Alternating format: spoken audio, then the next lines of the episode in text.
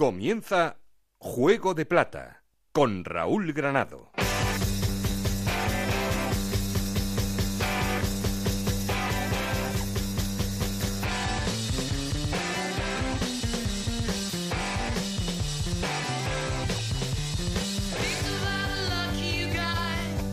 ¿Qué tal? Muy buenas, bienvenidos al capítulo dieciséis de Juego de Plata, el podcast de Onda Cero en el que os contamos todo lo que pasa en la Liga uno dos tres y en Segunda División B.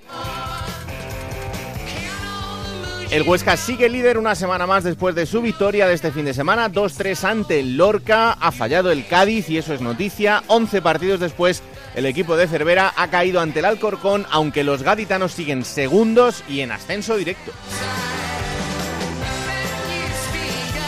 Tercero es el Oviedo de Anquela, que va a un ritmo increíble con ocho partidos sin perder. Su víctima este fin de semana ha sido el Almería, aunque le costó a los ovetenses ganarle al conjunto andaluz. El enfrentamiento entre el cuarto y el quinto, entre Numancia y Rayo Vallecano, terminaba en tablas, empate a cero. Los dos equipos salen de la zona de playoff, donde vuelven a entrar Osasuna y Granada.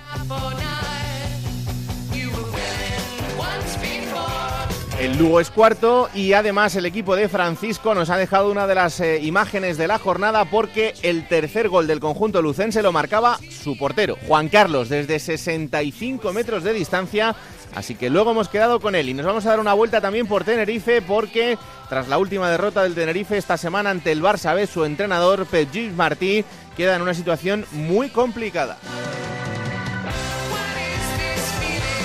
Y como cada capítulo, luego os contamos cómo está la Segunda División B con nuestros compañeros Montserrat Hernández y Adrián Díaz desde Onda Cero en Elche. Ya sabéis que tenemos un perfil de Twitter que es arroba Juego de Plata y un correo electrónico juego de plata o c r arroba gmail punto com.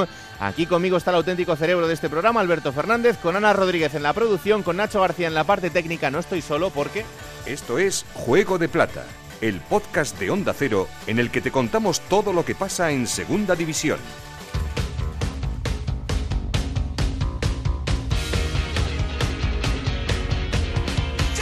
Y lo primero que hacemos, como siempre, es poner en orden los resultados y la clasificación esta jornada veintitrés con Ana Rodríguez. Hola, ¿qué tal? Muy buenas. ¿Qué tal? Muy buenas. Esa jornada veintitrés que comenzaba con la victoria del Granada dos uno ante el Zaragoza. Valladolid también ganaba uno cero al Sevilla Atlético. Victoria del Oviedo dos uno ante el Almería. Y del Córdoba uno cero ante el Albacete. El Huesca ganaba a domicilio dos tres ante el Lorca. Victoria del Lugo tres uno ante el Sporting de Gijón. Victoria también del Alcorcón uno cero ante el Cádiz. Osasuna ganaba la Cultural Leonesa dos uno. Empate a cero entre el Numancia y el Rayo. Victoria a domicilio del Reus uno dos ante el Nástic en el derbi. Y derrota en casa del Tenerife uno tres ante el Barça B. Con estos resultados el Huesca sigue líder con cuarenta y seis puntos. Segundo es el Cádiz con cuarenta y dos. Los dos en puestos de ascenso directo. Oviedo con cuarenta puntos, Lugo con treinta y nueve, Osasuna con treinta y ocho y Granada con treinta y siete puntos. Jugarían los playoffs por el ascenso. Con treinta y siete puntos también están el Rayo Vallecano y el Numancia. Noveno es el Valladolid con treinta y cinco puntos. Décimo el Sporting de Gijón con treinta y tres. Undécimo el Tenerife con veintinueve puntos, los mismos que tienen Alcorcón y Reus. Décimo cuarto Nástic de Tarragona con veintiocho puntos, los mismos que tienen Albacete. Décimo sexto el Real Zaragoza con veintisiete puntos. Décimo séptimo el Almería con veintiséis. Y en puestos de descenso, décimo noveno el Barça B con veinticuatro puntos. Vigésimo Córdoba con diecinueve y ocupa las últimas puestas Lorca y Sevilla B con dieciséis puntos. Pues así está la clasificación. El Zaragoza anita tres puntos del descenso. Esto y ya es, eh, con un Zaragoza-Córdoba este fin de semana. Eso iba a decir, que somos capaces de resucitar. Ah, es que se pone el Córdoba a nada en, sí, en caso de sí, ganar sí, en la sí, Romareda. Está todo muy apretado. Eh, la Cultural es el primer equipo fuera de la zona roja con veintiséis puntos, Guti a solo dos del Barça B. Así que... Vamos a confiar un poquito. No, no, esto ya es ansiedad, un poco ya de, de, de ansiedad, de agobio. Ahora, ahora le pregunto a Rafa. Gracias, Ana. Un abrazo. Eh, porque lo primero que hay que hacer, como siempre, es hacer esa llamada al líder y una semana más el líder vuelve a ser el Huesca, aunque esta semana ha tenido un partido complicado eh, y a priori no tendría por qué haber sido así porque el Lorca era penúltimo, pero... Eh, ya sabéis que en esta categoría, si algo hay esta temporada, es igualdad. Así que dos tres ganó el conjunto de Rubi, el líder. ¿Cómo está el líder?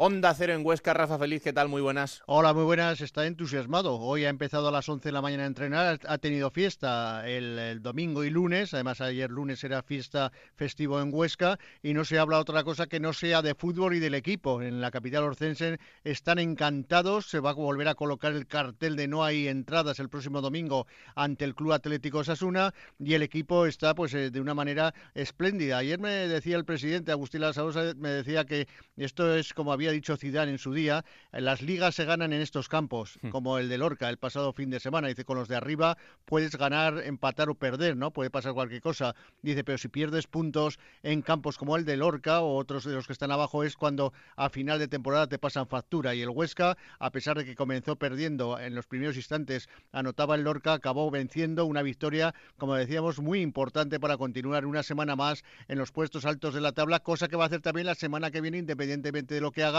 porque saca un colchón de cuatro puntos al Cádiz y seis para los siguientes, tanto Oviedo como el resto de equipos. Por lo tanto, muchísima alegría en Huesca, que ahora está pensando en renovaciones, la de Acapo, la de Jair, están pendientes de si renuevan o no, para seguir planificando ya lo que va a ser la próxima temporada, aunque sin saber dónde van a estar, si en primera o en segunda. Eh, bueno, eh, sí, es verdad que es momento ya de empezar a planificar la, la plantilla y tiene pinta de que el equipo estará en primera, aunque todavía queda, queda mucho por delante. Este fin de semana, próxima estación, Huesca-Osasuna, partidazo, ¿eh? Sí, partidazo. Ha pedido más de mil quinientas entradas Osasuna, les ha entrado la risa en Huesca, porque solamente caben doscientos cuarenta en la zona de, de visitantes, o sea que solamente doscientos cuarenta van a mandar a Pamplona y Osasuna ya ha dicho que la sorteará entre todos los eh, seguidores y socios del, del club de Pamplona para aquellos que les toque, pues que puedan acudir a, al Alcoraz a animar a los suyos. Por lo tanto, expectación máxima, una jornada más en Huesca y que está acabando este mes de enero que temían desde la capital orcense por la situación de los equipos que tenía enfrente, pero está acabando con un notable muy muy alto el, a la hora de la verdad.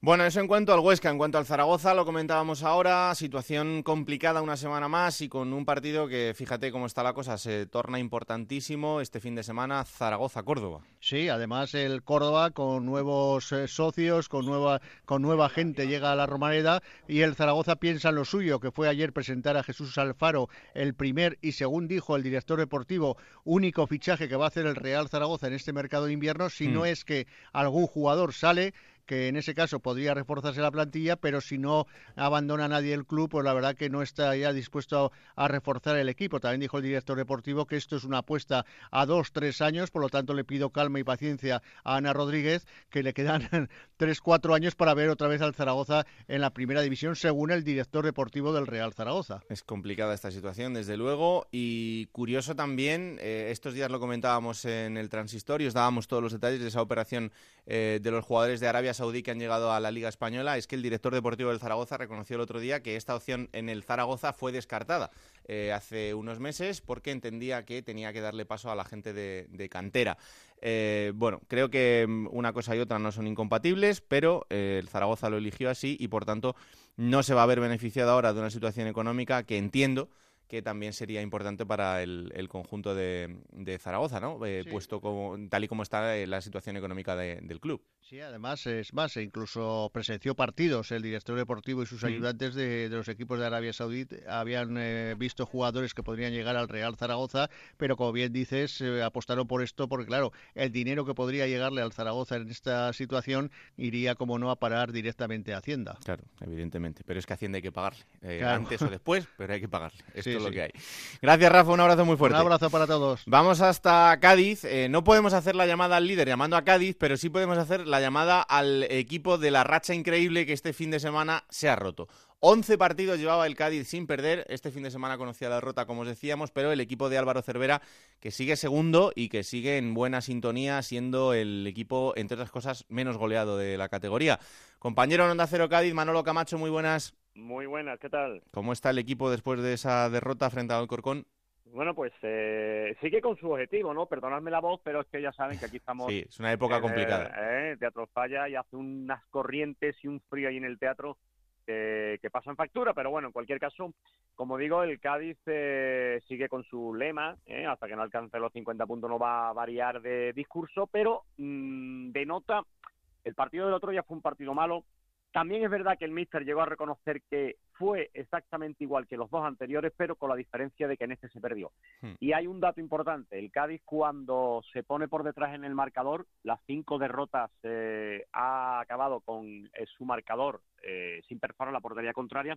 Cuando se pone por detrás en el marcador, al Cádiz le cuesta un mundo crear ocasiones. Cuando el partido está igualado, eh, el equipo amarillo rinde mejor, crea ocasiones, se adelanta en el marcador y eso obliga a que el equipo rival se tenga que abrir. Cuando el conjunto, en este caso, como hizo este pasado fin de semana el Alcorcón, a los catorce minutos, fallo defensivo, por cierto, se adelanta, pues eh, la historia de esta temporada dice que tiene gran porcentaje de que el partido acabe eh, con ese triunfo, como así fue, ¿no? Porque el Cádiz ofreció muy poquito, muy pocas ocasiones de gol, pero en cualquier caso se hablaba la semana previa del colchoncito que tenía con respecto al segundo, que incluso perdiendo no iba a abandonar ese segundo lugar, y, y así ha sido. Lo que pasa es que ya se ha acabado ese colchón y, y no queda otra que, que volver a iniciar una racha de otra vez de una serie de partidos que, por cierto, se ha quedado a uno solo de conseguir eh, igualar el récord en Segunda División A que lo tenía José González, el entrenador ahora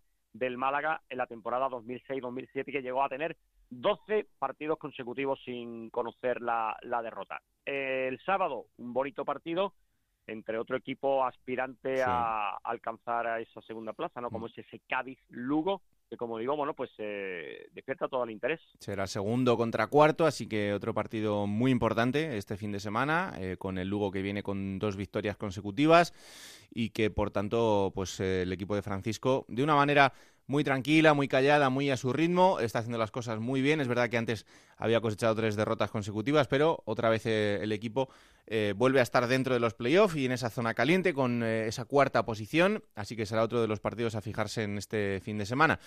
Bueno, pues eh, ahí está ese final de racha, pero el equipo de Álvaro Cervera, que como decimos sigue en una buena sintonía y bueno, tiene pinta de que también va a estar en esa zona alta de la clasificación durante, durante mucho tiempo. La gente pide fichajes, sobre todo en la sí. parte de arriba. Ten en cuenta que Barral esta semana eh, no se sabe todavía muy bien por qué, lo dejó fuera y le dio el sitio a un canterano, a Zed, a Irán Zed, del filial, que tuvo sus minutos, debutó, es el tercer canterano que debuta esta temporada en el primer equipo, y, y la gente, pues, eh, de momento solo ha venido Eugeni, jugador del Lorca, mm. pero que la gente, pues, está pidiendo un delantero porque en la parte de arriba, pues, eh, ese hombre punta, estamos adoleciendo un poquito. Bueno, tiempo hay todavía por delante. Tenemos una semana en ese mercado que está abierto y en el que también os contaremos cuando se cierre. Haremos un repaso generalizado de lo que ha pasado en, en todos los equipos de la categoría. Que disfrute del carnaval, ¿eh? Muchísimas gracias. Y usted que lo vea. Un abrazo muy fuerte. Un abrazo. Adiós. Ahí está Manolo Camacho, el compañero de Cádiz. Eh, vamos a otra ciudad en la que las cosas no están tan tranquilas porque el Tenerife perdía en el partido que cerraba la jornada frente al Barça B. Eh, perdía y además bien por un gol a tres. Y la situación de Martí al frente del equipo tinerfeño no sé si empieza a ser un poco complicada. El Tenerife es décimo primero con veintinueve puntos y lleva dos derrotas consecutivas. Compañero Onda Cero en Tenerife, Yendi Hernández, muy buenas. ¿Qué tal, Raúl? Buenas tardes. ¿Cuál es la situación de Pellu y Martí?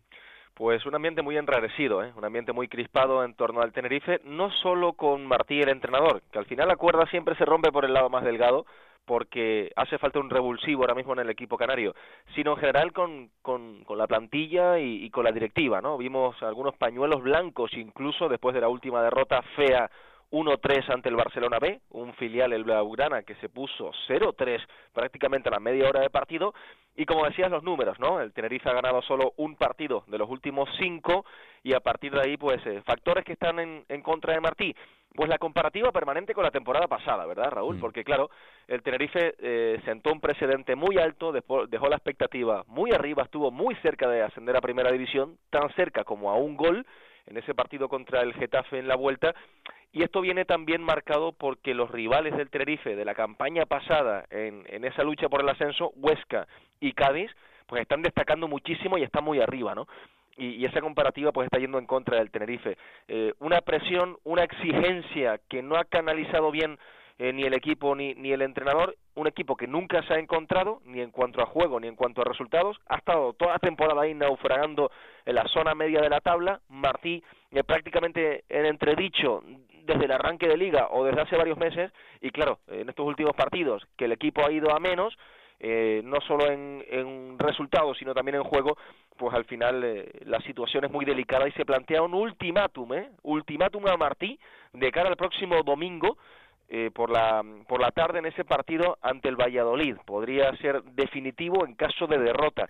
Según ha podido saber Onda Cero, el Tenerife incluso ya ha contactado con algunos entrenadores. Lo que pasa es que no hay ninguno que convenza y por eso, bueno, pues Martí, eh, que ya lleva más de cien partidos en el banquillo del Tenerife y que realmente pues cae bien a la afición, pero como digo, al final la indignación lo puede acabar devorando por la situación del equipo más cerca del descenso que de los puestos de, de ascenso. Es cierto que el rendimiento de los futbolistas del año pasado está muy por debajo de lo esperado, es cierto que los fichajes por unas cosas o por otras tampoco han equilibrado demasiado la plantilla y jugadores que sobre el papel tienen buen cartel, como, como Longo, como Juan Villar, como Víctor Casadesús, como Juan Carlos Real, como Abeldaño, el central, pues eh, insisto, que uno por uno eh, individualmente pueden funcionar, pero como bloque no están dando rendimiento. Y por último también hay que decir, eh, en descarga del entrenador del Tenerife, el tema de las lesiones, ¿eh? Hasta quince, dieciséis, diecisiete futbolistas del Tenerife han pasado esta temporada por por el parte de lesionados, ¿no? Eh, por ejemplo, la última jornada, pues el Tenerife que no podía contar con sus dos delanteros, con los hombres llamados a marcar la diferencia en el gol, ni con Samuel El Hongo, ni con Juan Villar, ¿no? Bueno, entre unas cosas y las otras, eh, Raúl, situación tensa para el entrenador del Tenerife que se la juega este próximo domingo contra Valladolid. Pues atentos estaremos a lo que pase durante la semana y a lo que pase el domingo en ese partido, partido también eh, muy importante para los dos equipos, están en esa zona intermedia de la clasificación, pero eh, fíjate, solo hay dos puestos de diferencia entre el Valladolid y el Tenerife, pero hay seis puntos entre los dos equipos, así que si el Tenerife consigue ganar este partido va a apretar muchísimo más esa zona de la clasificación. Gracias, Yendi, un abrazo muy fuerte. Un abrazo. Este fin de semana, ya os lo contábamos también en el capítulo quince de Juego de Plata, teníamos un derbi en Tarragona, un derbi eh, importante para la ciudad entre el Reus y el Nástic, que terminaba con la victoria del Reus por un gol a dos, un partido además que estuvo muy muy interesante y por tanto no sé cómo eh, bueno cómo se lo pasó la ciudad y sobre todo también eh, si hubo algún incidente en la grada después de lo que nos comentaban las peñas del Nástic eh, la semana pasada. Vámonos hasta allí con el compañero Pedro Rodríguez. Hola Pedro, ¿qué tal? Muy buenas. Hola Raúl, ¿qué tal? Eh, ¿podemos hablar de que el partido fue una fiesta? Sí, podemos hablar de que el partido eh, acabó bien, no hubo, no hubo ningún incidente por parte de, de las dos aficiones a diferencia de del año pasado. Eso sí, pasaron lo, los incidentes que, que comentaba el, el peñista del Reus, que pasaron eh, a, a posterior del partido. Este, este año no ha pasado nada. Eh, el derbi volvió a acabar con, con victoria visitante, con, con victoria del Reus, que, que por segundo año consecutivo se llevó el, el derbi de, de la provincia de Tarragona. Y como te digo, no, no, no pasó nada entre aficiones, todo, todo fue bien, el partido fue una fiesta y, y todo el mundo para casa, los de, los de Tarragona tristes por, por la derrota y, y un poco también por, por la imagen que, que dio el equipo, que no fue...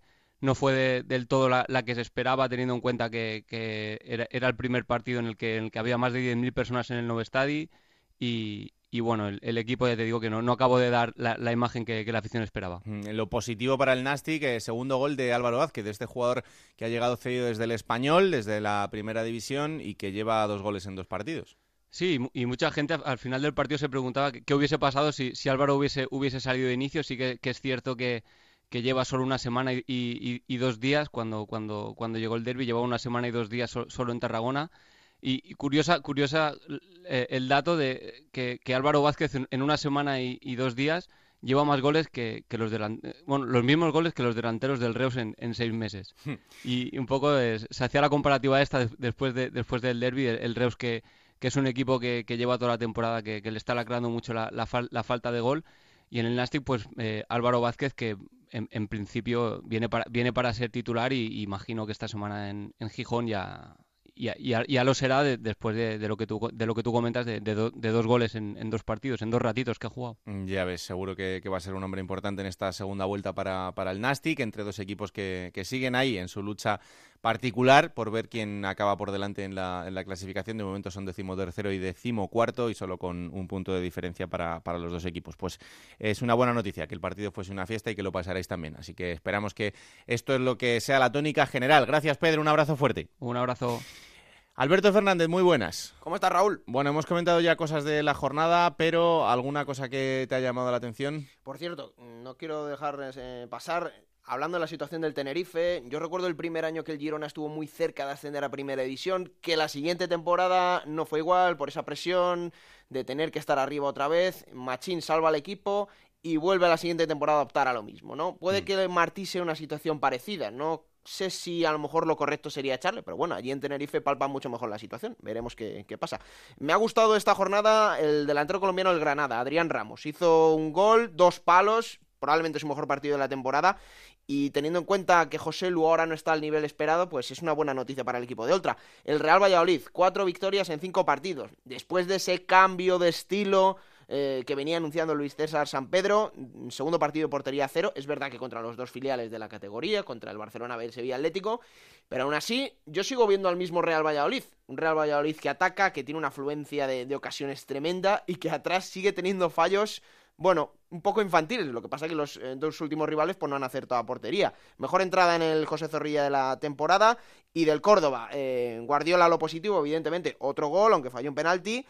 Y estaba mirando los datos de Sergi Guardiola, ¿Mm? de los trece goles que lleva, solo en cinco partidos han servido para ganar al Córdoba. El dos cuatro contra el Lorca, el dos cero contra el Tenerife, el tres cero al Alcorcón, el cinco cero al Reus de hace dos jornadas y el uno cero al Albacete. O sea que a pesar de todos los goles que lleva, pocos han servido para ganar a, al Córdoba los tantos de, de Sergi Guardiola. Es increíble porque es el segundo máximo goleador, ¿sí?, ahora mismo por detrás de Mata. Eso dice mucho de que a lo mejor el resto del equipo no acompaña la, la buena situación, pero el otro día se vio otro Córdoba, también una gran entrada. Dijo Jaime Romero en rueda de prensa, he tenido la sensación de que jugamos en casa por primera vez. Eh, hacía mucho tiempo que no tenía esa sensación en el Arcángel. Puede ser un positivo cambio para, para el Córdoba y, bueno, si Guardiola ayuda a toda esta situación, pues mejor que mejor. Y tres debutantes que han hecho gol. Jaime Romero en el Lugo, debutó con gol. Borja Lasso en Osasuna, debutó con gol. Y Mateo García, aunque el otro día tuvo unos minutitos con el Alcorcón en el Molinón, pues el otro día primera titularidad, fue el mejor del partido e hizo gol. Así que, bueno, los fichajes de invierno parece que empiezan a funcionar en, en algunos equipos. Pues sí. Eh, por cierto, una de las imágenes de la jornada también es ese tremendo golpe que recibió Santi Comesaña, el jugador del Rayo Vallecano, en el partido, sí, frente al Numancia. Eh, fue fortuito en un remate de cabeza con Dani Calvo. Eh, tiene la mala suerte Santi Comesaña de que eh, la cabeza le da en la sien y cae conmocionado al, al terreno de juego, al césped, y bueno, la verdad que fue una imagen eh, que llamó bastante la atención, tuvo que ser retirado en el momento, fue trasladado al Hospital Santa Bárbara de Soria, donde pasó la noche en observación, pero afortunadamente todo ha quedado en un susto. Después le trasladaron a Madrid, a la clínica Fermape en Majadahonda, donde también ha tenido que pasar eh, un día y medio, pero el gallego al final Eh, simplemente sufre una fractura de la pared anterior del seno maxilar derecho, o lo que es lo mismo, en eh, la zona del pómulo, y eh, bueno, pues estará unos días de baja. Es un poco doloroso, pero al final simplemente se queda en, en un susto y por tanto pues eh, es una buena noticia para el Rayo Vallecano, aunque no va a poder contar con él para el partido del fin de semana frente al Lorca, y es una baja importante para el conjunto de Mitchell. Bueno, vamos a saludar al protagonista de la jornada porque, como os decía en la entrada, un portero esta semana marcaba un golazo desde sesenta y cinco metros, prácticamente desde el área grande de la portería del Lugo. No es otro que Juan Carlos. Así que vamos a saludarle. Hola, Juan Carlos, ¿qué tal? Muy buenas. Hola, muy buenas. Bueno, han pasado unos días ya del partido, no sé si todavía lo tienes en la cabeza. Sí, bueno, sí, sí lo tengo en la cabeza, pues ya te digo que ha montado tal revuelo que al final pues... Pues no, no me ha dado tiempo ni a olvidarme, porque con tanta llamada y tanta tanto mensaje y tal, es complicado. Hombre, al final, un portero marcando goles eh, es difícil verlo, pero marcando ese golazo es más difícil todavía, ¿eh? Sí, sí, sí. Está claro que, bueno, es algo que se, que se ve pocas veces, que se va a ver pocas veces, y bueno, pues eh, al final, pues también un poco disfrutando un poco de todo y... Y, y aprovechando un poco de la alegría de la gente y de la y de, y de todo lo que el revuelo que ha creado, pues bueno, para que también se reconozca un poco la trayectoria del equipo este año. Mm, desde luego que sí, pero lo que pasa es que tú le has quitado un poco de glamour al tema, porque desde el primer momento dijiste, no, no, que esto que, que no era un tiro, que era un centro. Sí, a ver, yo no... El, la, la cabeza del portero nunca está a marcar gol, salvo cuando vayan a tirar un penalti o algo de eso, imagino. O sea, yo la verdad que no intenté marcar, intenté hacer un envío profundo a esa zona, a la zona del punto penalti más o menos, un golpeo cruzado para intentar saltar la, la defensa de ellos, que hay veces cuando eh, se dan esas acciones, pues que la defensa sale desorganizada y con la entrada de algún jugador de segunda línea, pues puedes puedes dejar a algún compañero en, en mano a mano con el portero, y mm. pero bueno, le pegan fuerte y la verdad que coge tan buena dirección que al final pues acabó entrando.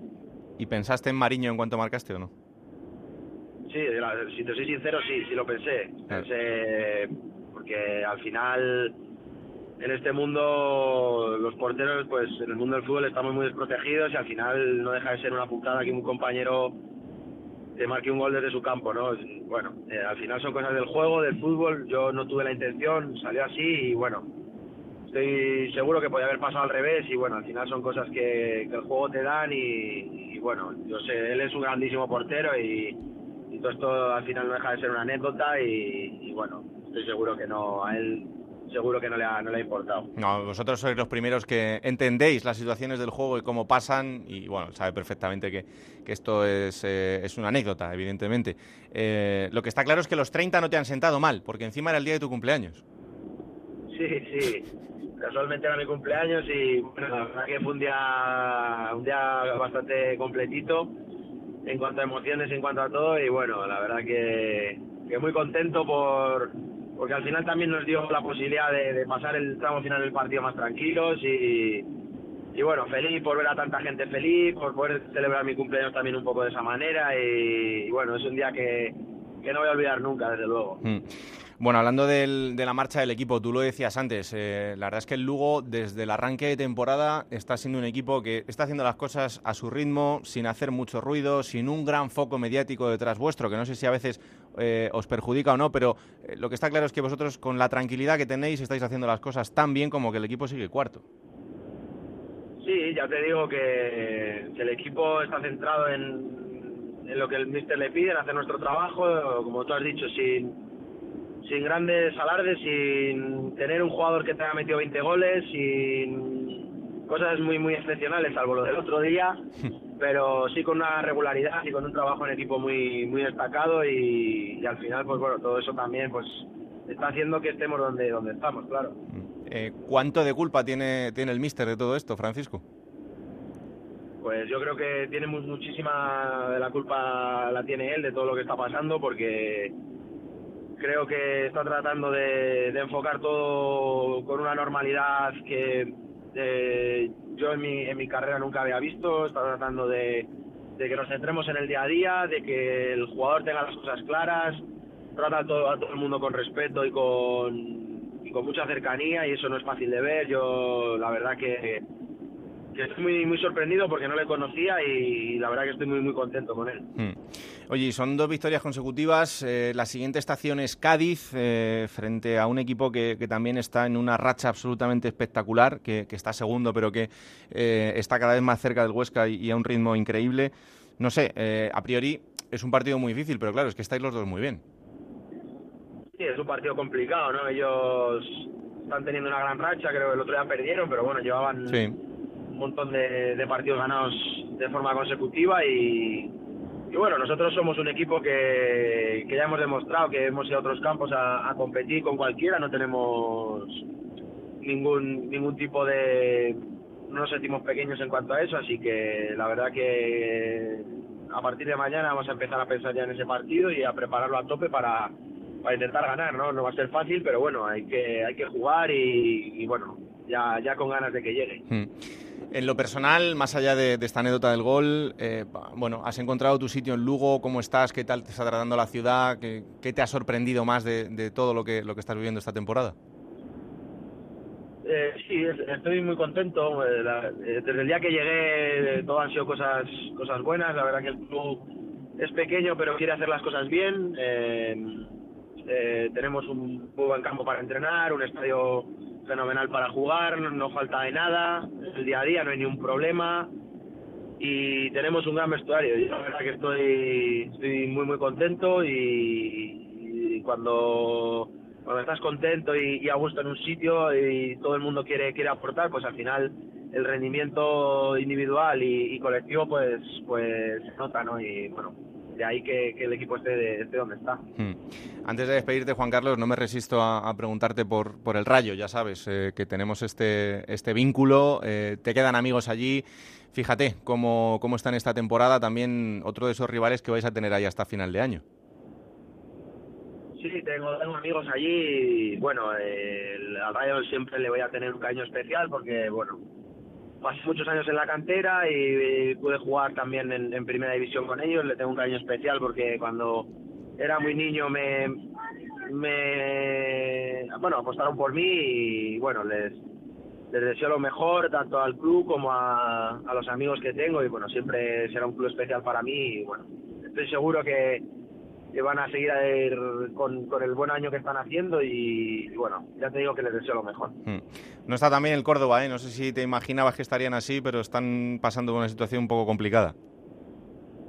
Sí, están, están atravesando una situación complicada y bueno, pues eh, hay veces que el fútbol tiene estas cosas, ¿no? Hay momentos que, que se sufre y, y bueno, pues eh, para ellos pues, también les deseo lo mismo, ¿no? Eh, ojalá que que puedan solucionarlo, salir de ahí y, y mirar más para arriba, ¿no? Pero bueno, esto al final es una competición, todo el mundo mira por lo suyo y yo ahora, sinceramente, el único que quiero que gane todos los días es el Lugo y los demás, pues bueno, que, que, hagan, que hagan lo que tengan que hacer. Pues portero, Juan Carlos, que haya mucha salud para lo que queda de temporada, que queda, os queda la parte más bonita, también la más complicada, pero que vaya muy muy bien y que me alegro de, de que te vayan bien las cosas por allí, ¿vale? Muchas gracias. Un abrazo fuerte. Muchas gracias. Un abrazo para vosotros también. Eh, bueno, vamos a ese momento en el que le damos voz a las peñas. Esta semana eh, queríamos hablar también con un equipo que no lo está pasando muy bien por su clasificación en, eh, en la Liga durante toda la temporada, en esa zona baja, pero un equipo que yo, yo creo que también tiene mucho mérito y donde al final estamos viendo jugadores eh, que hacen las cosas como pueden y que tienen calidad, que tienen calidad, pero el fútbol no les está eh, regalando victorias. Pero no es otro que el filial del Sevilla. Y tenemos comunicación con el presidente de la Federación de Peñas del Sevilla en general, que es Carlos Jiménez. Hola, Carlos, ¿qué tal? Muy buenas. Hola, buenas. ¿Cómo estáis? Porque, bueno, eh, el Sevilla Atlético es, es colista, pero la verdad que los chavales no están teniendo mucha suerte. No, lo, bueno, suerte. Lo que no están teniendo es gol. Uh-huh. Y tienen mucha inexperiencia. Este año el Sevilla, el filial, siempre tiene futbolistas que son siempre inferiores a veintitrés años por política. Uh-huh. Y bueno, había cinco futbolistas que conformaban la columna vertebral de, de ese equipo el año pasado, como eran Ibi, Borja Lasso, Bernardo, Diego González y Cotán. Mm. Los, los cinco han salido, cuatro a otros equipos, y Borja se subió al primer equipo y ahora está cedido en Osasuna.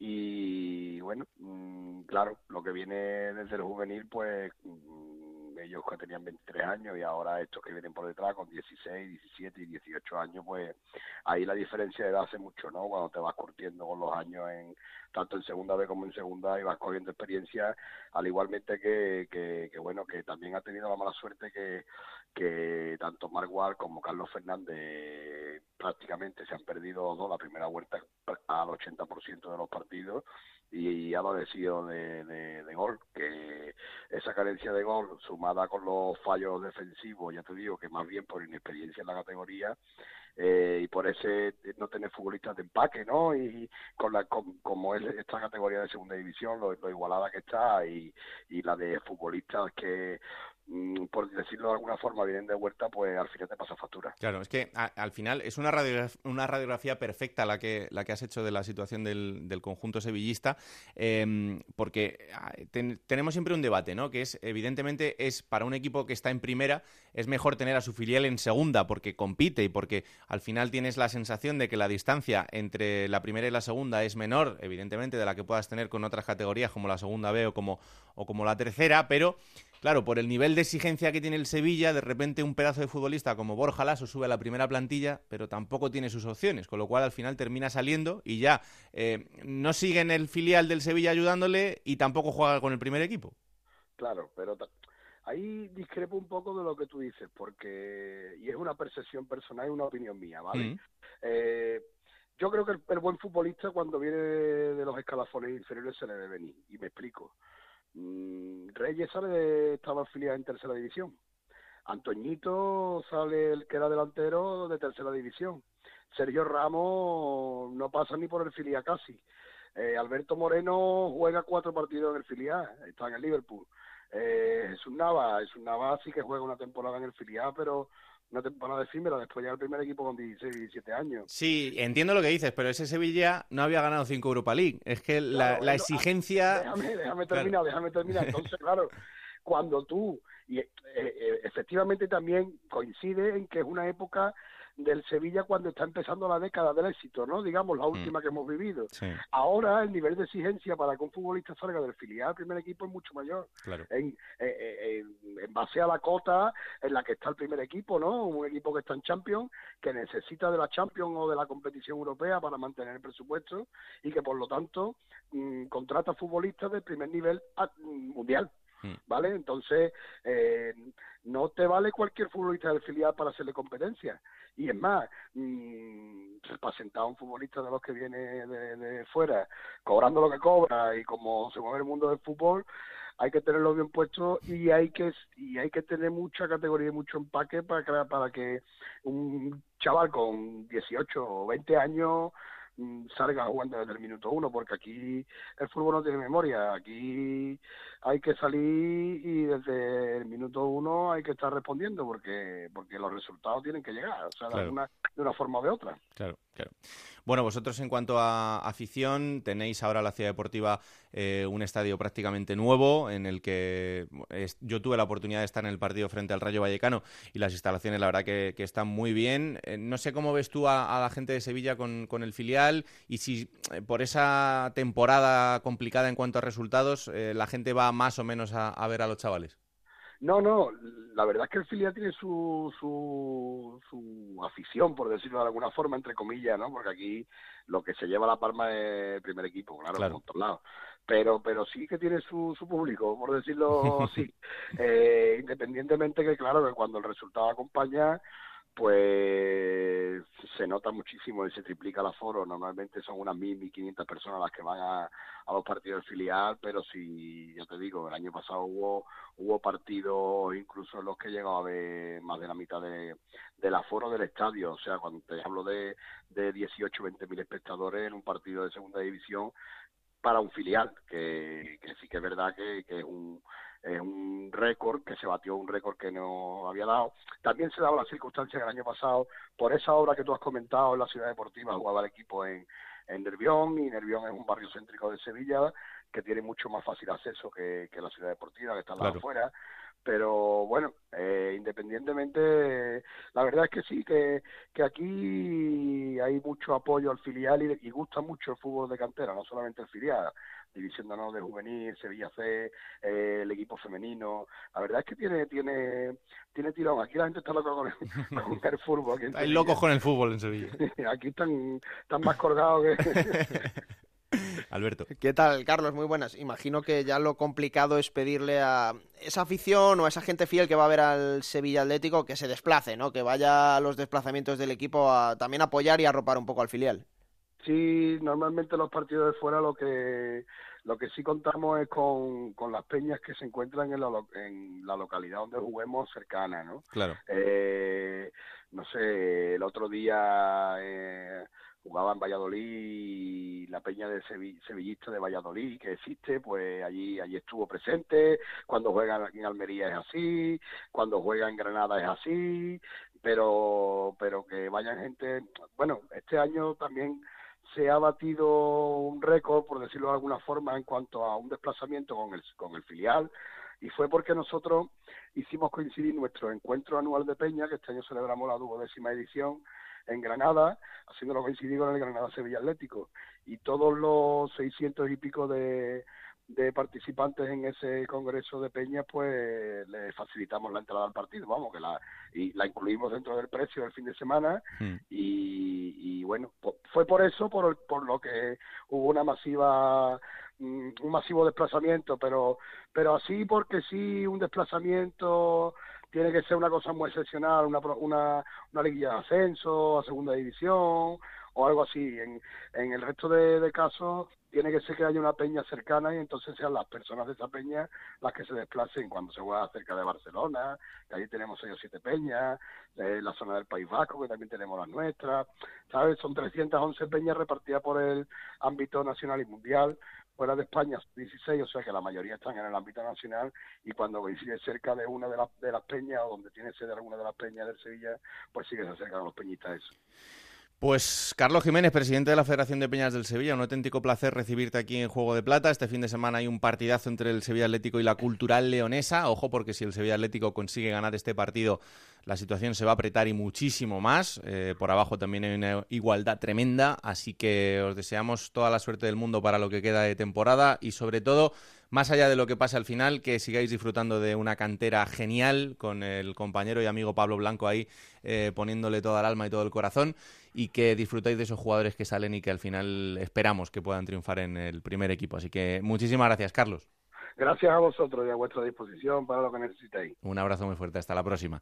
Ahí está Carlos Jiménez, el presidente de la Federación de Peñas del Sevilla. Eh, una última conexión, ya os lo decía también en la entrada del programa, de un equipo que tiene una racha increíble ya de ocho partidos sin perder, el equipo de Anquela, el Oviedo, que es tercero en la clasificación y que este fin de semana también ganaba, pero un poquito apretado.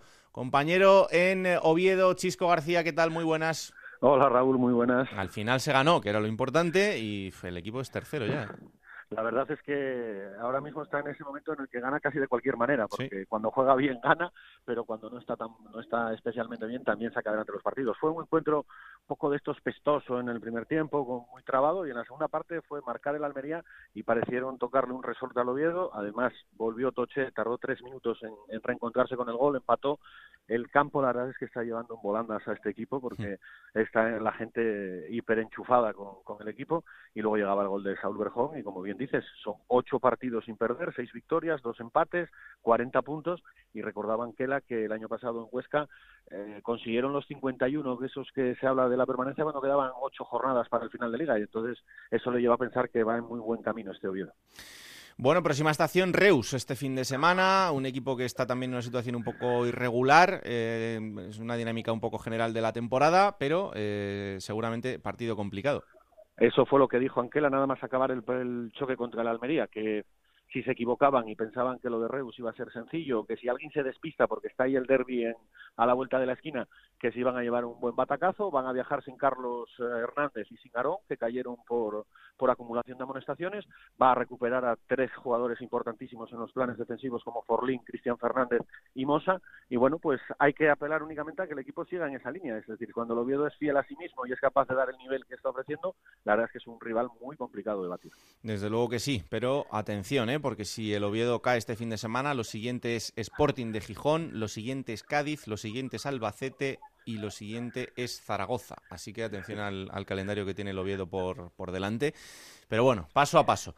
Gracias, Chisco, un abrazo muy fuerte. Un abrazo fuerte, chao. Plata o plomo. Soy el fuego que arde tu piel. Soy el... Pues todo tuyo. Vamos allá.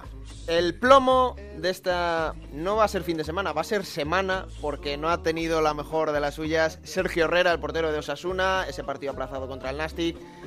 Y es la segunda semana seguida que se lo veía un portero, ¿eh? El otro día Casto, pero es que Sergio Herrera, digamos que esos fallos de concentración que ha tenido le han costado goles a Osasuna.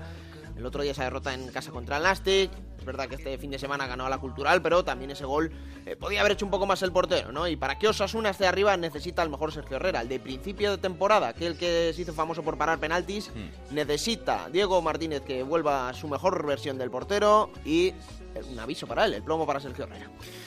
¿Y la plata? La plata, mira, hablaba Chisco de la vuelta de Toché, se la voy a dar al delantero del Real Oviedo, porque es verdad que regresaba, hizo ese gol, hizo la asistencia con una pared magnífica con Saúl Berjón, y bueno, pues yo creo que si el Oviedo tiene que estar arriba, uno de los pilares fundamentales es Toché, y que su nivel sea el que ha demostrado en su vuelta. Toché, la plata el fin de semana, una gran noticia para el equipo Anquela. Ahí es, plata o plomo. Soy el fuego que arde tu piel, soy el agua que mata tu sed.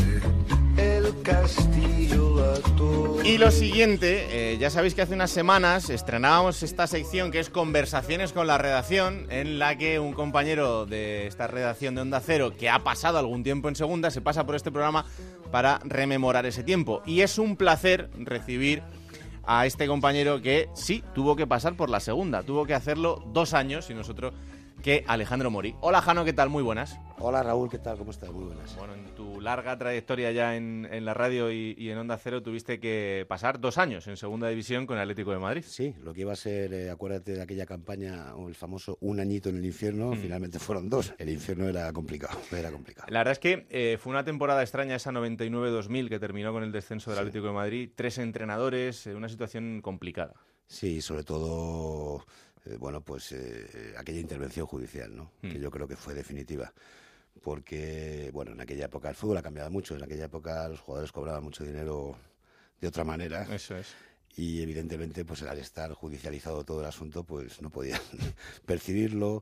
Eh, había una gran plantilla ese año, recuerdo. Mm. Molina, Pipo Baraja, Jimmy Floyd Hasselbaink. Valerón. Valerón. Solari. Kiko Narváez. Kiko Narváez, Beibel, bueno, sí, la verdad. Un equipazo, en definitiva. Eh, creo que estaba también Gamarra, creo recordar. Sí, sí, Capdevila. Capdevila. En sus pues inicios un poco los más nombres que estamos, que estamos diciendo. Y sin embargo, pues el equipo, recuerdo aquella famosa noche en Oviedo, cuando Jimmy falla el penalti, mm. y las caras de todos, te puedes imaginar, eh, fue un drama, fue un drama ver al Atlético de Madrid bajando a Segunda División enfrente de un equipo como el Oviedo que entrenaba don Luis Aragonés, que verdad? finalmente fue el que consiguió recuperar la categoría para el Atleti. Mm. Y la verdad es que es una categoría muy dura. Por lo menos el recuerdo que tengo yo de esos años es de un fútbol muy duro, muy complicado, eh, con eh, mezcla de jóvenes talentos y gente muy experimentada, muy resabiada. Y yo creo que Luis Aragonés se dio cuenta rápido y el primer año no pudo ser con Marcos Alonso, el segundo sí se consiguió el ascenso, pues tirando un poco de eso, ¿no? De, de hombres veteranos, de hombres con callo y que ya pues tenían muchos tiros dados y muchas horas de vuelo. Es curioso porque en esa primera temporada, eh, Salva Ballesta, hoy comentarista también de Onda Cero, eh, fue el pichichi de la categoría, sí, con sí, veintiún goles, sí. pero al Atleti no le dio para, para no. subir. No le dio y además fue más cruel todavía porque el Atleti fue cuarto, empatado a puntos con el Tenerife de Rafa Benítez, que fue tercero, o sea, que, que fue cruel Correcto. hasta el final. Sí, sí, sí, sí, sí. Muy difícil, muy difícil. Recuerdo partidos, por ejemplo, un partido en casa con el Compostela, que se empató a uno y todo el mundo pues, daba por hecho que se iban a sumar los tres puntos. Y yo creo que fue cuando todo el mundo pensó, cuidado, ¿eh? cuidado que esto no es como pensábamos. De hecho, así fue, porque no se consiguió el ascenso ese primer año. Mm. Pero hay recuerdos, imagínate, aquel famoso partido en Canarias ante la Universidad de Las Palmas, que perdió el Atlético de Madrid dos uno. Recuerdo que el mejor del Atleti fue Zainos, que tampoco era un jugador muy importante, aunque es un magnífico chaval y un gran profesional. Y recuerdo también la reacción de, pues, de, de, del entonces presidente Jesús sí. Gil. Eh, yo en aquella época me cogió en la COPE y, y bueno, pues le dijo a, a Marcos Alonso algo así como estos que se piensan que son los Harlem Globetrotters, que se vengan a nado. Y bueno, fue fue un momento muy complicado, muy complicado. Ahora visto con perspectiva, pues claro. sí, te, te puedes hasta, te puede hacer gracia, pero en aquel momento cuidado, ¿eh? No, no, claro, evidentemente es que pensar ahora en, en un equipo de la categoría del Atlético de Madrid estando en, en Segunda División es algo impensable en, en Y además, momentos. Si te das cuenta, se ha demostrado cuando equipos históricos como el Atlético de Madrid, mm. como el Valencia, han bajado a Segunda División, ha costado, luego no ha sido tan sencillo. Sí, sí. Eh, insisto, hay que cambiar el chip, hay que hacer que los egos no se inflen, hay que currar mucho, hay que meter la pierna, hay que rascar, es, es, es difícil. Y luego llegó, afortunadamente para el Atlético de Madrid, esa temporada dos mil uno dos mil dos, en la que Luis Aragonés se hace cargo del equipo. Sí. Yo creo que, más allá de lo que entendió Luis que tenía que hacer con el equipo, también la vuelta de un símbolo tan importante como él hizo que la gente estuviera eh, con las pilas puestas desde el principio y fue otra cosa. Totalmente enchufada, porque como tú dices, Luis Aragonés era un símbolo, un mito, una leyenda. Eran palabras mayores, es... Eh...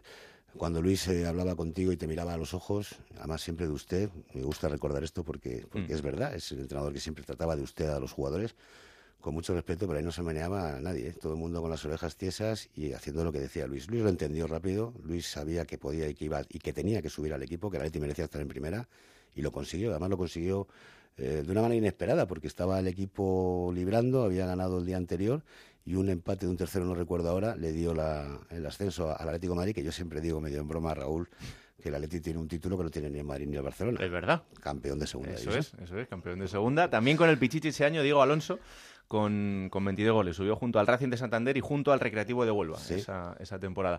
Y para ti como periodista, eh, ¿qué significó de repente volver a, a la segunda división? Y, y no sé, ¿notaste mucha diferencia? Sí, sí, hay mucha diferencia en muchos aspectos, ¿no? Y sobre todo... porque la categoría es diferente, porque la trascendencia es diferente, la dimensión es, es, es completamente distinta y porque, hombre, yo he visto, he conocido muchos campos, gracias a Dios, gracias a esos años también. Recuerdo sí. aquel antiguo campo de la Victoria de Jaén, sí. que era tremendo. Y, y, y, y bueno, pues sí, te vienen los recuerdos de decir, bueno, tenemos la necesidad, somos el Atlético de Madrid, hay que subir a la primera división, sí o sí. El año pasado nos han conseguido, hay que hacerlo este. Y el equipo estaba muy enchufado, ¿eh? Lo tenía de, de, muy claro desde el principio, y yo creo que el, el máximo artífice fue Luis Aragonés y su personalidad. Es verdad. Porque yo te puedo decir lo que quieras, tú me puedes hacer caso o no, pero si te lo dice Luis Aragonés, te aseguro que le haces caso. Sobre todo metido en ese vestuario y sí, mirándote sí, sí, a la cara, ahí, sí, no, sí. ahí no, había, no había mentira.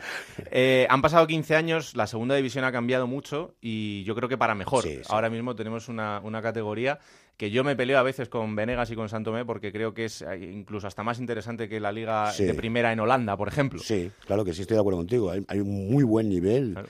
Y, y, y claro, es que estamos hablando de viendo las cosas con perspectiva desde hace muchos años, pero es que en estos quince años, como tú dices, ha cambiado mucho la categoría para bien. Sí. Eh, en todos los sentidos, ¿eh? Incluso yo creo que ahora los jugadores tienen muchísima más calidad que entonces, mm, sí, ¿no? Sí, sí. En aquella época, uff, ya cada cual que, madre mía, ¿eh? Daba miedo.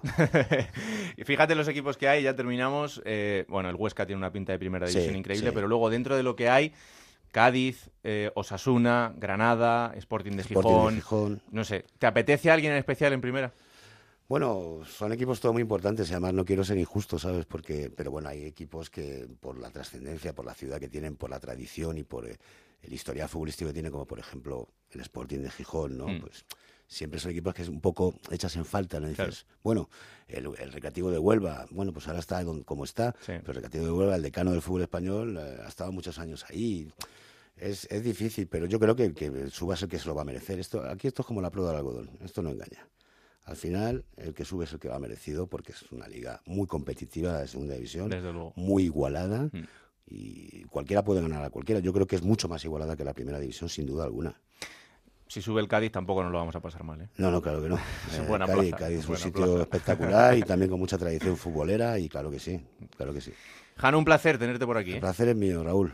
Y después de esta charla con Jano vamos a conocer la curiosidad del fin de semana, como siempre, con el compañero de marca David Marín. Hola David, ¿qué tal? Muy buenas. Muy buenas, Raúl. Pues evidentemente esta semana tenemos que hablar del gol de Juan Carlos, el portero del Lugo, que anotó frente al Sporting de Gijón, convirtiéndose en el décimo guardameta en la historia de la División de Plata que consigue marcar un gol en Liga. El pichichi entre los porteros de segunda sería el yugoslavo Dragomir Racic, que hizo ocho goles con el Castellón entre mil novecientos setenta y cinco y mil novecientos setenta y ocho. Le seguiría el argentino Tubo Fernández, que marcó cinco goles con el Lleida en la noventa y uno noventa y dos, y luego junto a Juan Carlos con un gol en Liga estarían Antonio Gómez del Murcia en la sesenta y nueve setenta, Reus del Mallorca en los años ochenta, Mario Soria del Leganés en los noventa, y ya en el siglo veintiuno, Tito del Burgos en la dos mil uno dos mil dos, Renque del Murcia en la dos mil dos dos mil tres, Cobeño del Rayo en la dos mil ocho dos mil nueve y el chileno Claudio Bravo de la Real Sociedad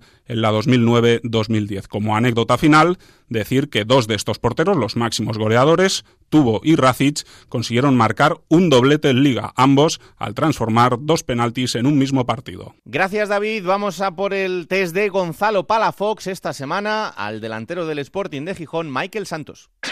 El test de Gonzalo Palafox. Un recuerdo de niño. Allá mucho en Uruguay salimos a jugar a la canchita, que es el campito, y bueno, mi madre me, me prohibió ir y me escapé y, y volví con una con un pie cortado con un plástico y, y me agarró y me, me metió a la pileta, me, me lavó con jabón y, y me refregaba ahí la herida y, y lloraba como lloraba como loco. El escudo mortífero es cuando tu madre viene a pegarte, entonces tú te tapas en un escudo perfecto, sin fisura alguna. Si tu madre viene a pegarte, lo único que estás haciendo con la mano saca es el ridículo. Una serie que sigas. Ahora mismo seguía Juego de Tronos y Vikingos, que me gusta mucho. La canción que más suena en el vestuario del Sporting. En el vestuario del día a día se escucha mucho. Qué buena canción, ¿eh? La de los Eagles, Hotel California, ¿eh? Welcome to the Hotel California. ¿Cómo, cómo? Rap y todo eso de que lo pone Welly, el portero, la verdad que... Diego Johansson de cuando va con la canción que la ¡Oh, oh, California! La escucha él solo nomás porque no, hay algunos que no le gusta, pero... Oh, it's show me the way. Pero después en, el, en, en los partidos se escucha más, más reggaetón y eso. Está abrazando a Jica ahora. O sea, esto es increíble. No, se nota que te cerraron, no te... Welcome to the Hotel California. ¿Con quién te irías de cañas? ¿Angelina Jolie o Brad Pitt? Ah, con Brad Pitt. A ver, te lo voy a preguntar otra vez. Seguro. Tres cosas que te llevarías a una isla desierta. Comida, eh, una caña de pescar y una hamaca paraguaya. Soy el último superviviente. Un defecto. Defecto que, que muchas veces de la siesta me levanto de mal humor y, y no me aguanta nadie. Una cualidad. Que soy muy buena persona. ¡Qué grande eres! ¡Qué grande eres, bambino! Que a las buenas soy, soy buena persona, pero si me querés ir por las malas, está en el horno. Un hobby. Jugar al PlayStation. Al tenis. ¿Qué quiere que diga? Cabrón. No sé ni con una raqueta, Julio. Un plato típico asturiano. Eh, la fabada, la verdad que me gusta mucho. Tres referentes futbolísticos. Diego Forlán, que maneja muy bien las dos piernas. Después Luis Suárez y Cavani. La verdad que son dos delanteros espectaculares que, que me llaman mucho la atención. ¿Lo más importante en la vida es? Eh, lo más importante es la familia. La familia, mi hijo, mi mujer. Lo más importante.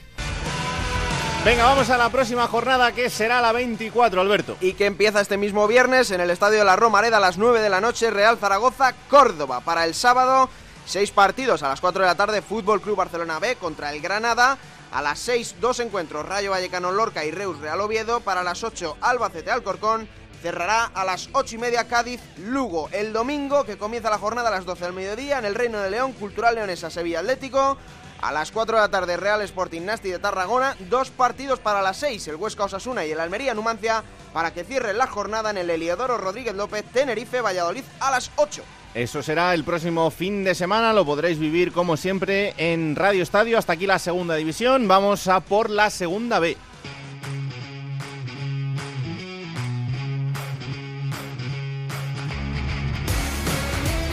Ya sabéis que nuestros especialistas de la división de bronce del fútbol español están en Onda Cero Elche. Hasta allí nos vamos. Montserrat Hernández, Adrián Díaz, ¿qué tal? Muy buenas a los dos. Hola Raúl, muy buenas. Hola, muy buenas Raúl. Bueno, Monserrate, pues eh, arrancamos con esa visión general de la categoría, un fin de semana más para saber cómo están esos cuatro grupos, y empezamos como siempre por el grupo tercero, donde el Mallorca sigue líder y además ha vuelto a la senda de la victoria. Sí, así es, en una jornada en el grupo tercero de la segunda división B, donde los tres primeros clasificados tras esta jornada fueron capaces de lograr la victoria. Como comentabas, el Real Mallorca en el derbi balear se impuso al otro equipo de la isla, el Club Deportivo Atlético Baleares, y lo vencía por tres a dos, después de haber ido por detrás en el marcador con el tanto de Guas. Por otra parte, el Villarreal B se dio un festín ante el Ontinyent, que era uno de los aspirantes a estar en las cuatro primeras posiciones de la tabla, y le endosaba una manita, cinco cero. También marcaba cinco goles el Elche, que encadena dos victorias de forma consecutiva, y vencía, se imponía por cinco goles a uno al Deportivo Aragón, con dos goles de Benja, que ya suma ocho, y Nino, que marcó el quinto e iguala ese mismo registro.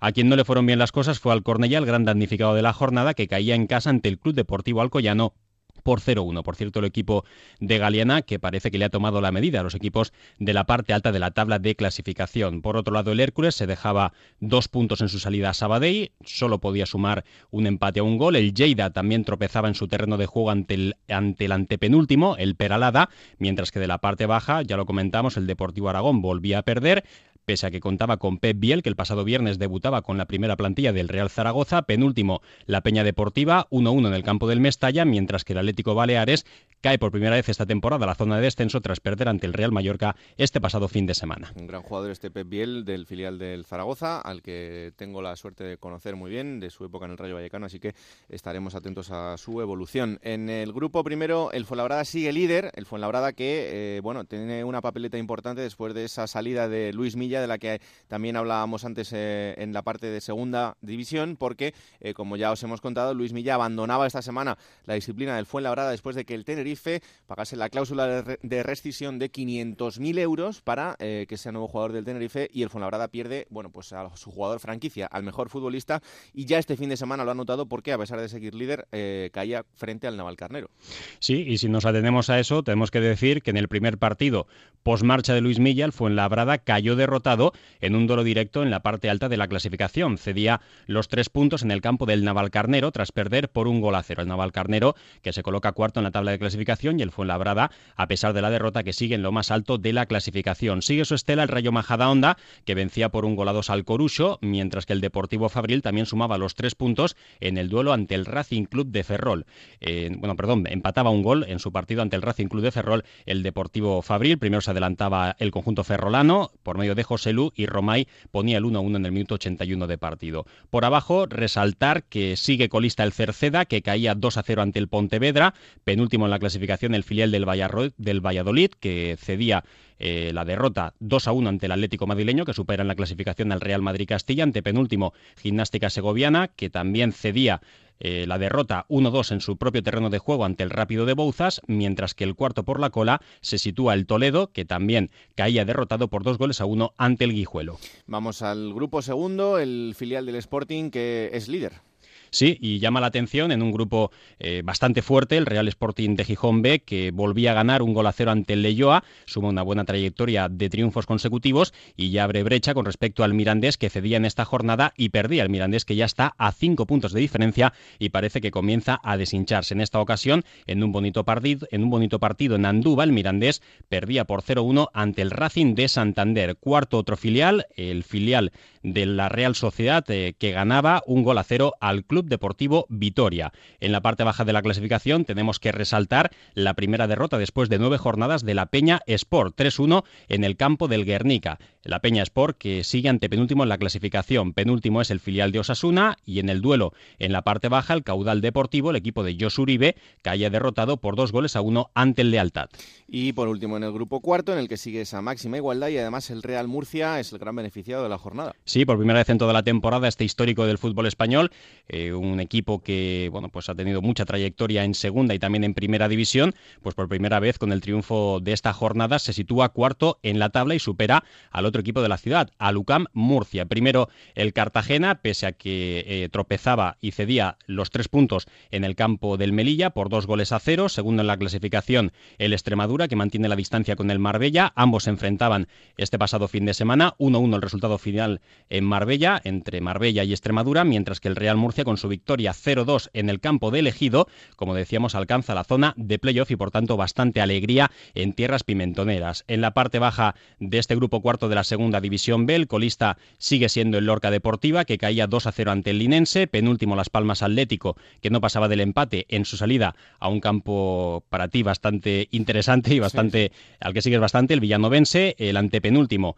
es el Betis Deportivo, que volvía a caer y parece que no encuentra el ritmo para poder mantener la categoría categoría y para conseguir eh, hacer las cosas bien en esta categoría de bronce. El Betis Deportivo cedía dos a uno ante el Écija Balompié, que volvía a ganar después de diez jornadas, mientras que cuarto por la cola eh, fue el gran beneficiado de esta jornada, el Jumilla, que se imponía por cero uno a UCAM Murcia, uno de los resultados sorprendentes de esta jornada.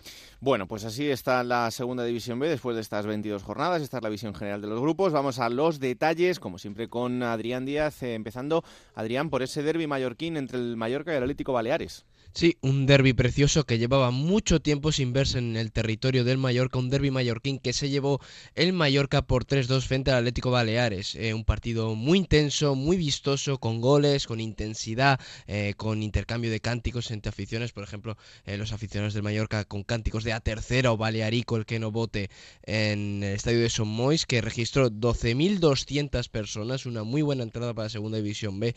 novecientos, alrededor de novecientos mil seguidores del Atlético Baleares. Baleares, entre ellos en la grada visitante el presidente del Atlético Baleares, Ingo Boldman, que vio el derbi junto, junto a su afición, y un Mallorca que cortó su mala racha, una victoria tres dos en un partido que se adelantó el, el Atlético Baleares y en el que el protagonista fue Aridei Cabrera, que debutó con el primer equipo del Mallorca, eh, también, eh, recordemos que jugó en el filial, eh, llegando a ser capitán, y tuvo un debut redondo con un gol y dos asistencias en la victoria del Mallorca, en un partido en el que hubo silbidos contra Bayori, eh, un ex eh, jugador de del Mallorca, es canterano del Mallorca, que ahora juega en el Atlético Baleares y que en su día eh, protagonizó pues cierto intercambio de, de tweets con aficionados del Mallorca. eh, Alex López marcando, eh, si no me equivoco, el tres dos, se señaló el escudo del Mallorca hacia la afición rival, mm. en un gesto que podíamos considerar un poco repro, reprobable, y el Atlético Baleares, que cae a zona de descenso a tercera división, y también con la mala noticia de la posible grave lesión de Francesc Fullán, el capitán del Atlético Baleares, que se tuvo que retirar eh, eh, en camilla. Eh, bueno, hay una afición que evidentemente es muy importante en la categoría y que eh, imagino que ellos tienen muchas ganas de, de abandonarla, que son los aficionados del Racing de Santander, que eh, además se mueven en, en masa. Sí, un millar de aficionados del Racing de Santander, que no está realizando eh, una gran temporada en Segunda División B, en su tercera etapa en Segunda División B, su tercera temporada, pero que desplazó un millar de aficionados al campo del Mirandés en un partido muy importante en la parte alta del grupo segundo de Segunda División B, y que vio cómo su equipo consiguió una victoria muy importante cero uno en Andúba. Hubo un gran ambiente en las calles de Miranda de Ebro horas antes del partido, eh, un partido eh, que, como decimos, muy importante para el Racing de Santander, eh, que coge un poco de oxígeno su entrenador Ángel Viadero, bastante discutido esta temporada por el nivel del Racing de Santander, que como decimos es tercero, y un Racing de Santander que, como decimos, un millar de aficionados eh, a, a, desplazados a Miranda de Ebro, y que también tendrán que apoyar muchísimo a su equipo en la próxima jornada. Racing de Santander Sporting B, el Racing recibe al líder. Eh, quería preguntarte por dos filiales, porque evidentemente estamos viendo que tanto el Sporting B como el Deportivo Fabril están a un ritmo importante de ascenso. Luego eh, ya veremos lo que pasa, porque queda mucho por delante, pero ¿qué pasaría con estos dos filiales en caso de ascender y en caso de que el Sporting no ascienda a Primera División y el Deportivo de La Coruña baje a Segunda División? Te voy a responder de, de otra manera, eh, porque yo creo que se lo preguntará mucha gente. En el caso, en caso independiente de lo que ocurra, eh, los filiales del Sporting y el Deportivo de La Coruña disputarán el playoff de ascenso a Segunda División independientemente de lo que hagan sus equipos, porque podría dársele, por ejemplo, el ejemplo de que el Sporting de Gijón B fuera campeón del grupo segundo de Segunda División B y el Sporting ya no tuviera posibilidades de ascender a Primera División, con lo cual el Sporting B no podría ascender a Segunda División A. Pero como tenemos un sistema tan maravilloso este, en esta competición del fútbol español, pues podría darse el caso de que el equipo que se enfrenta en una eliminatoria de campeones contra el Sporting B eh, podría saber que su rival no puede ascender. Lo mismo ocurriría con el Deportivo, eh, porque si el Deportivo de La Coruña, que ahora mismo está en puestos de descenso a Segunda División B, si su filial se clasifica para el playoff de ascenso, de todas formas podría disputar el playoff. Es, en algunos casos ya se han dado, por ejemplo, hace unos años el Almería B jugó playoffs de ascenso a Segunda División A, sabiendo que el Almería iba a competir en Segunda División A la próxima, la próxima temporada, mm. y, y como sabemos, pues eh, es algo que habría que arreglar en este sistema de competición, porque claro, un rival se puede estar enfrentando eh, a un filial que sabe que no tiene ninguna posibilidad, y sabríamos lo peligroso, entre comillas, que podría ser eso. Tú imagínate un campeón de grupo que sabe que se está enfrentando a un rival que no puede ascender. Desde luego que es una situación bastante rocambolesca, pero eh, en fin, todavía tenemos eh, tiempo por delante. Lo que está claro es que tanto el Sporting B como el Deportivo Fabril están haciendo una temporada muy, muy buena. Eh, vamos al capítulo de instituciones. Vamos a hablar de tres, y la primera es eh, la del entrenador del Formentera. Sí, Tito García San Juan, el entrenador que ha llevado al Formentera a octavos de final de la Copa del Rey y ascender a Segunda División B por primera vez en su historia, ha dimitido como técnico del conjunto pitiuso. Esto hay que poner un poco en contexto, porque eh, por una bomba que se soltó en el vestuario, porque Álvaro Muñiz, el autor del gol heroico del Formentera que le dio el pase a octavos de final en San Mamés, se marchó a Ibiza y antes de hacerlo lanzó una bomba al vestuario, asegurando que, que Tito García San Juan es una persona poco respetuosa y que hace difícil la convivencia. Ahí puede quedar la cosa, pero eh, fue a más y aseguró que hay otros compañeros del Formentera, ahora es compañeros, que también están a disgusto con el técnico. El Formentera, que esta jornada perdió su tercer partido seguido, cero uno contra el Atlético Saguntino, y se acerca poco a poco al descenso a tercera, y Tito García San Juan se mostraba eh, muy preocupado, no, no por los resultados, sino por la sensación de rareza que existía dentro del vestuario por esta bomba que se había lanzado. Pues este lunes eh, ha presentado su dimisión, ha reconocido que no tiene las fuerzas necesarias para continuar en el cargo, y el Formentera, que rápidamente ha encontrado sustituto, Juan Arsenal, que viene del Salem Cosmetics Puente Genil, que compite en el grupo eh, orient- occidental de, eh, tercera división anda- de, la te- de, de tercera división, el grupo andaluz oriental, y que la temporada pasada entrenó al Mancha Real.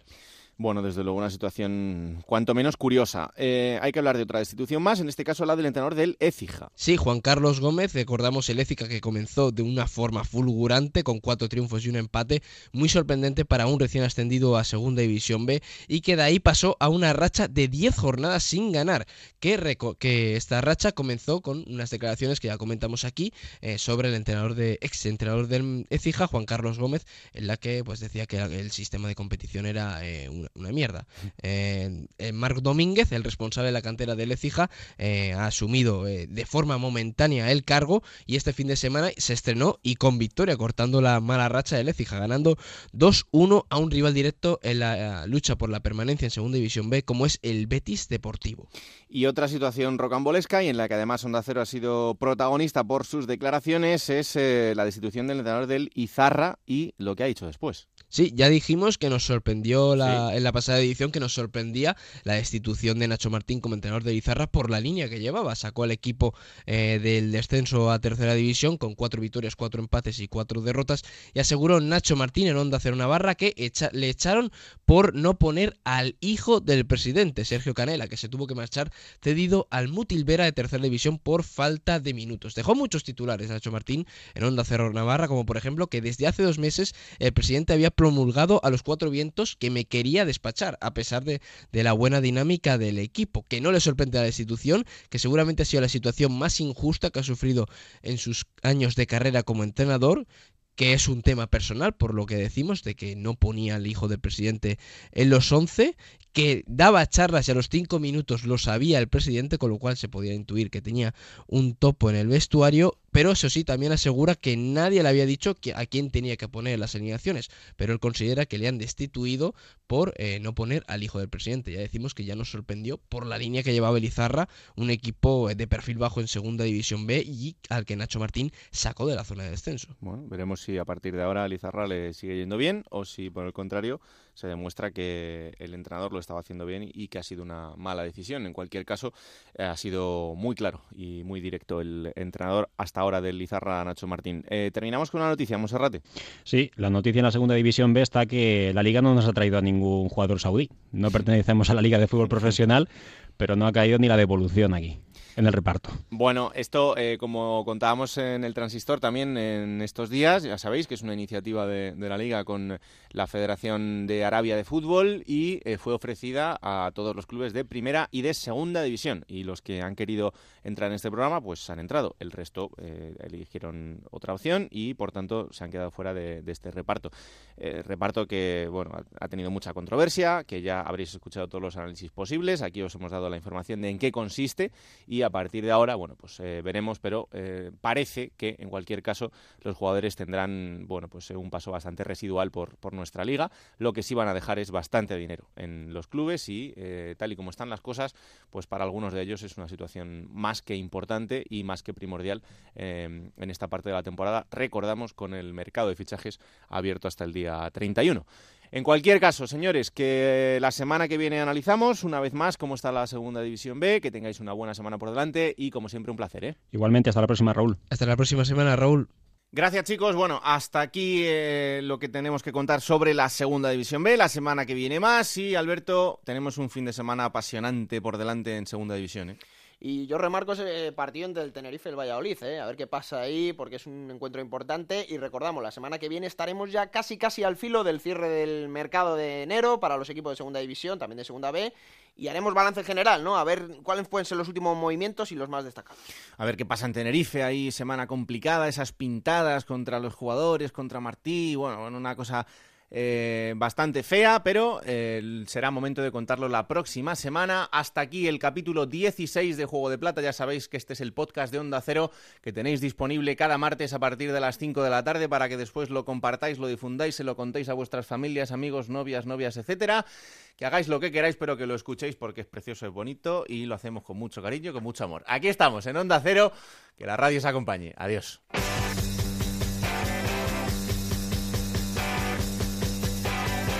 Raúl Granado, Alberto Fernández, Ana Rodríguez.